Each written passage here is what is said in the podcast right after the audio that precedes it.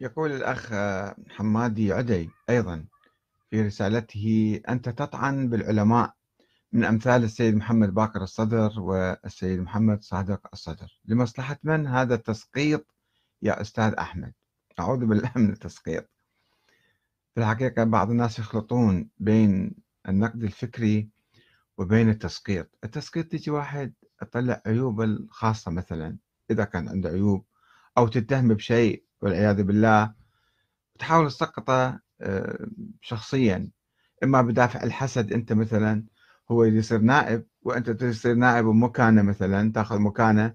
فتختلق له إشاعات وتختلق له مثلا اتهامات وتحاول تسقطه في أعين الناس حتى أنت تفوز بالانتخابات. أو تصير رئيس مكانة مثلا تصير رئيس وزراء. تختلق له قصة معينة آه، حتى تطرده من الساحة السياسية مثل ما سوى بأستاذ عادل عبد المهدي عندما اتهموه بسرقة بنك الزوية. اتهامات باطلة وكاذبة حتى يخلصوه ويطلعوه من الساحة السياسية. أنا الحمد لله رب العالمين ما عندي هدف سياسي لا إذا رشح نفسي لا للنيابة ولا للرئاسة. والناس اللي أمامي يعني السيد محمد باقر الصدر رحمة الله عليه قبل 40 سنة توفى واستشهد والسيد محمد الصدر أيضا حوالي قبل 20 سنة. فما عندي منافسة معاهم ولا عندي مصلحة في أسقطهم أو كذا. بالعكس هم كانوا علماء أفاضل آه، أبرار شهداء وقاموا بخدمة الشعب العراقي وضحوا من أجله وضحوا في سبيل الله فاستشهدوا. فشنو مصلحتي أجي مثلا أسقطهم؟ ليش أسقطهم؟ هذا سؤال جدا يعني مو في محله بالحقيقة. آه إنما أكو شيء اسمه آه النقد الفكري. والنقد الفكري هذا دائما موجود بين العلماء بين بين الناس في بدون النقد الفكري آه، بدون سب بدون شتم بدون آه، تسقيط يعني. مع احترامنا لدورهم وكتبهم وعلمهم بس مو مو معصومين ولا نازل عليهم وحي من السماء إنما هم مجتهدين. اجتهدوا في بعض الأشياء ولم يجتهدوا في بعض الأمور الأخرى أو اجتهدوا وكان اجتهادهم في نظري أو نظر آخرين اجتهاد ناقص أو خطأ أو كذا. يمكن أي إنسان في الحقيقة يعني يعيد النظر. وخاصة في الأمور ما تسمى الأمور العقائدية. في الأمور السياسية أو نظرية الإمامة أو وجود الإمام الثاني عشر هذه قضايا تسمى عقائدية عند الشيعة الآن وهي ليست عقائدية هي أمور سياسية نظريات سياسية. وعملية الاجتهاد في الموضوع تمت قبل ألف سنة. اجتهدوا الشيخ المفيد الشيخ الطوسي الشيخ الصدوق الشيخ ما أدري النعماني حاولوا يكتبوا بعد فترة من الحيرة والضبابية وعدم معرفة الأمور اللي أصابت الشيعة الإمامية الأتباع الحسن العسكري بعد فترة بعد حوالي 100 سنة بدأوا يكتبون هسه لمصلحة من كتبوا ما أتحدث. عن العباسيين كان لهم دور في مواجهة الفاطمية الإسماعيلية اللي حكموا في مصر فجعلوا في مذهب جديد في مقابل ذولاك اللي حاكمين ودعموه العباسيون والبويهيون. دعموا هذا المذهب.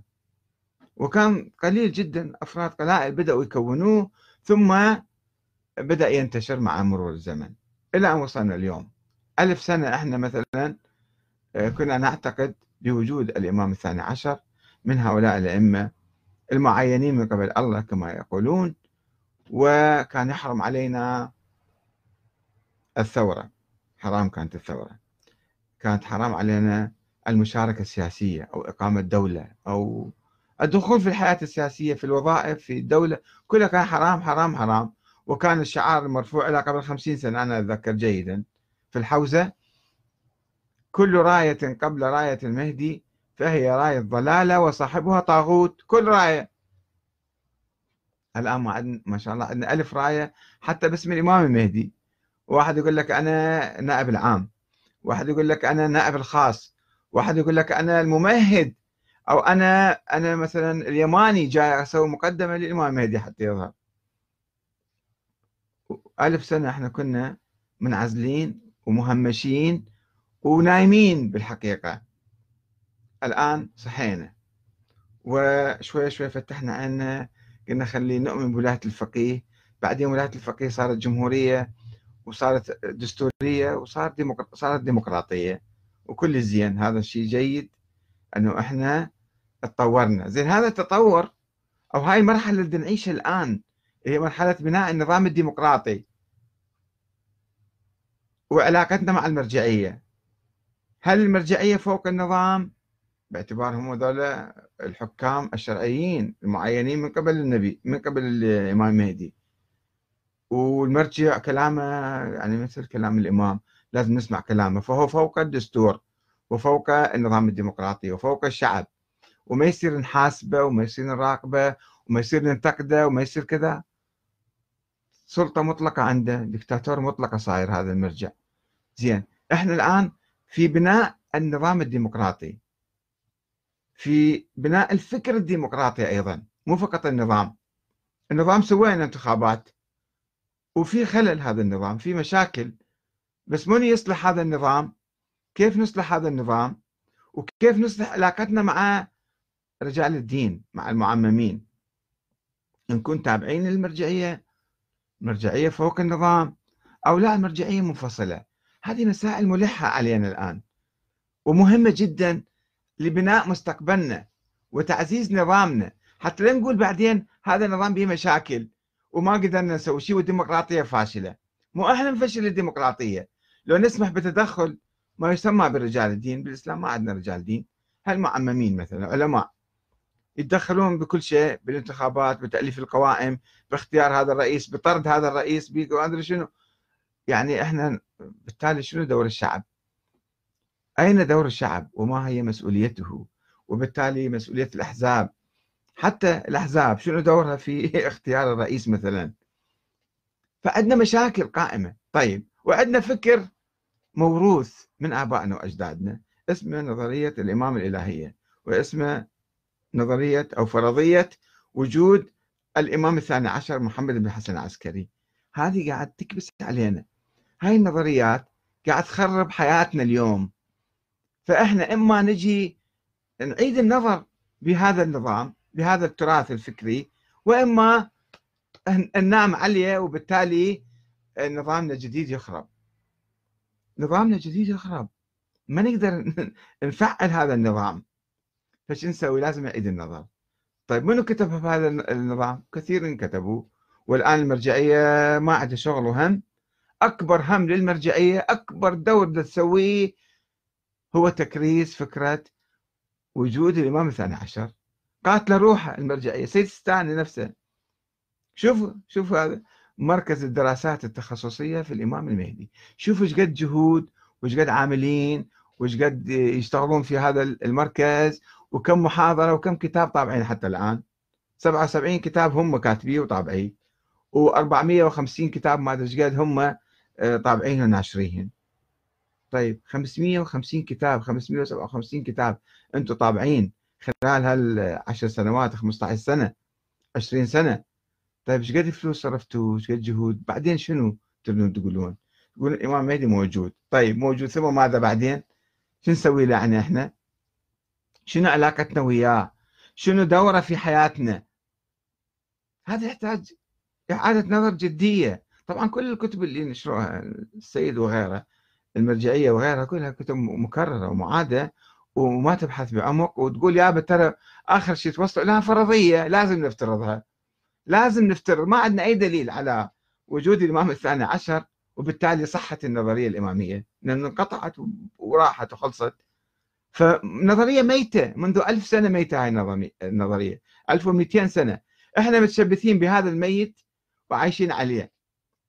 وهذا الإمام سوف يظهر في المستقبل. طبعا شو شنو تكليفنا تجاهه يعني؟ يظهر يظهر. موجود. شنو دورنا؟ شلون يجي يحكمنا؟ هل يستطيع هذا الإمام أن يحكمنا؟ هل يستطيع نحن أن نحيي هذا الشيء الما موجود؟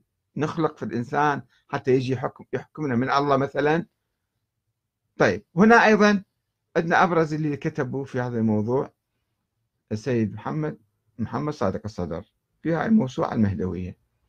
وأنا الله يرحمه من كان هو أول ما كتب ونشر وأنا كنت أبحث في هذا الموضوع سنة 92 قرأت هذه الموسوعة وعلقت عليها وأرسلت له رسالة وقلت يا سيدنا أنت ما باحث في الموضوع ما مجتهد. وما يصير تغمض عينك وتعبر وتطفر.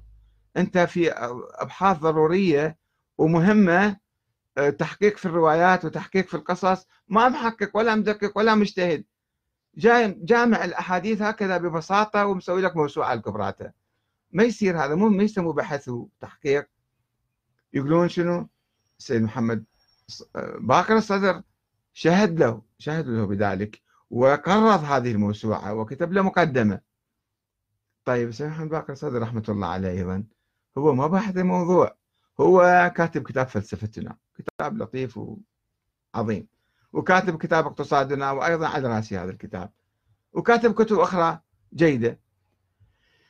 ولكن السيد محمد باقر الصدر ما باحث موضوع وجود وولادة الإمام المهدي مقلد في ذلك. هو يقول أنا مقلد. هو واصل إلى نقطة يقول يا بس شلون إحنا نعرف؟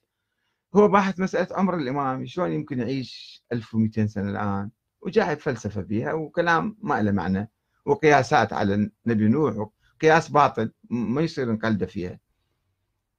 يعني هو مخطئ حتى في اجتهاده في هذه المسألة إذا اجتهد في هذه المسألة هاي مسألة طول العمر. بعدين يجي على أنه من قال أصلا ولد هذا الإمام؟ من قال أنه ولد؟ أبوه يقول ما عندي ولد باتفاق كل الشيعة.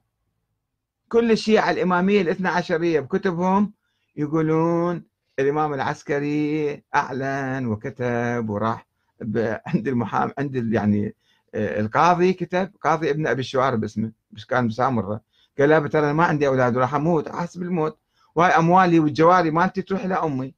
خلص فليش إحنا نجي نفترض ولد غصبا عنا طيب. السيد محمد باقر الصدر شو يسوي هنا؟ يقول هذول النواب الأربعة واحد ورا واحد هم. يعني نرجع على شخص واحد اللي هو عثمان بن سعيد العمري. النواب الأربعة أخذوا النيابة من عنده. فإذا رجعنا واحد عن واحد عن واحد وصلنا إلى عثمان بن سعيد. أنت شفت هذه يقول أنا شفتها وأنا وكيلة وأنا نائب ماله وإذا عندكم فلوس طونيها إلي زين إحنا عقيدتنا وديننا وكذا. كلنا نربط على فد كلام سري شخص واحد يقول بالسر كلاما غير معقول وكلاما مخالفا للشريعة الإسلامية. لما يجوز بالشرع وبالقانون أن ننسب ولد إلى إنسان هو ما ادعاه ولا قال أنا عندي ولد. إضافة إلى أن هذا ولد ما حد ما شايفه ولا صار 1200 سنة ولا واحد شايفه. فشلون نصدق بهذا الإنسان؟ نجي نقول له أنت خلاص نصدق بيك. يقول هذول مو معقول يكذبون. هذا سبحان باقر الصدر؟ ببساطة كلش. يقول لك أن هذول النواب الأربعة كانوا مو معقول يكذبون. ليش مو معقولة؟ معقولة ونص يكذبون. عندهم مصالح. عندهم مصالح يجرون النار إلى قرصهم كما يقول المثل وكانوا يدعون ادعاءات كاذبة. ومو بس هم ذول الأربعة كانوا 20 واحد آخر في زمانهم أيضا يدعون الوكالة والنيابة ويدعون أنه موجود. كانوا ذول الأربعة يكذبون ذولاك. وذولاك العشرين يكذبون ذول الأربعة. واحد يكذب الثاني. زين إحنا نجي نقرأ التاريخ نقول شلون نصدق هذا ونكذب ذاك؟ ليش ذولا صادقين هذول كاذبين؟ بس لأنه أجدادنا قالوا هذول صادقين أربعة والبقية كاذبين. طبعا هذول الأربعة إحنا مسوي لهم قبب ومناير ومساجد. شوفوهم بغداد موجودين. الخلاني وال ما أدري منو فلان عندهم مساجد زين. ليش نصدق ذولا نكذب ذولا؟ ما نحتاج شوي نفكر يقول لك الشيخ الطوسي يقول ذولا الأربعة كان عندهم معاجز يسوون وعندهم علم غيب. وهذا النبي محمد ما كان عنده لا معاجز ولا عنده علم غيب. ولا أحد من الأئمة عنده لا معاجز ولا دول شلون صدقناهم؟ لأنهم عندهم معاجز وعندهم كذب هاي دعايات هم يختلقوها يقولون يا إحنا عندنا علم الغيب يجيك أي واحد من ذول الدجالين اليوم يقول لك أنا أعلم علم الغيب. أو أنا مثلا عندي معاجز. ما يصير خبز صدقة. اذا فإحنا ما يجوز لنا نقلد السيد محمد الباقر الصدر ولا نقلد سيد محمد الصدر لأن هم في موضوع مقلدين فيه. مقلدين اللي قبلهم واللي قبلهم. لا نرجع للمفيد والطوسي والصدوق وذولاك في القرن الرابع والخامس. فما يجوز لنا نقلد المقلد خاصة في الأمور العقائدية اللي إحنا نقولها أمور عقائدية. يجب على كل إنسان أن يجتهد أن يفكر أن يفتح يفتح عقله مو يغمض عينه ويمشي وراء ونقول ذول العلماء الكبار الكذا يعني ما يخطئون. مو معصومين ما نزل عليهم وحي مو انبياء هم علماء كرام وشهداء ومناضلين وكل شيء هم سووا زين. بس في إذا أنت وجدت في مقطع أو قول أو فكرة خطأ ومضره في حياتك اليوم ليش تتشبث فيها؟ اتحرر حتى تقدر تبني مستقبلك تقدر تبني بلدك لأن هاي النظريات مخيمة علينا ومسوية طائفية بالارض ليش؟ شنو يعني الشيعة؟ شنو يعني السنة؟ بهالنظريات إحنا صرنا شيعة وسنة. طبعا الاخرين عندهم مشاكل. أنا ما اتهم فقط الشيعة عموم المسلمين عندهم مشاكل. فخلنا نبني نتحرر من هذا اولا. وننتقد علمائنا بشجاعة وجرأة واحترام. ما نسبهم ما نشتمهم ما نريد نسقطهم. يا أخي العزيز آه، حمادي عدي ما نريد نسقط أحد. وإنما أفكار خاطئة نريد نتحرر من عندها. حتى نقدر نبني بلدنا بصورة مستقلة وحرة وقوية ويطلع لنا. نحمي أولادنا نخلص من المحاصصة والمشاكل الطائفية.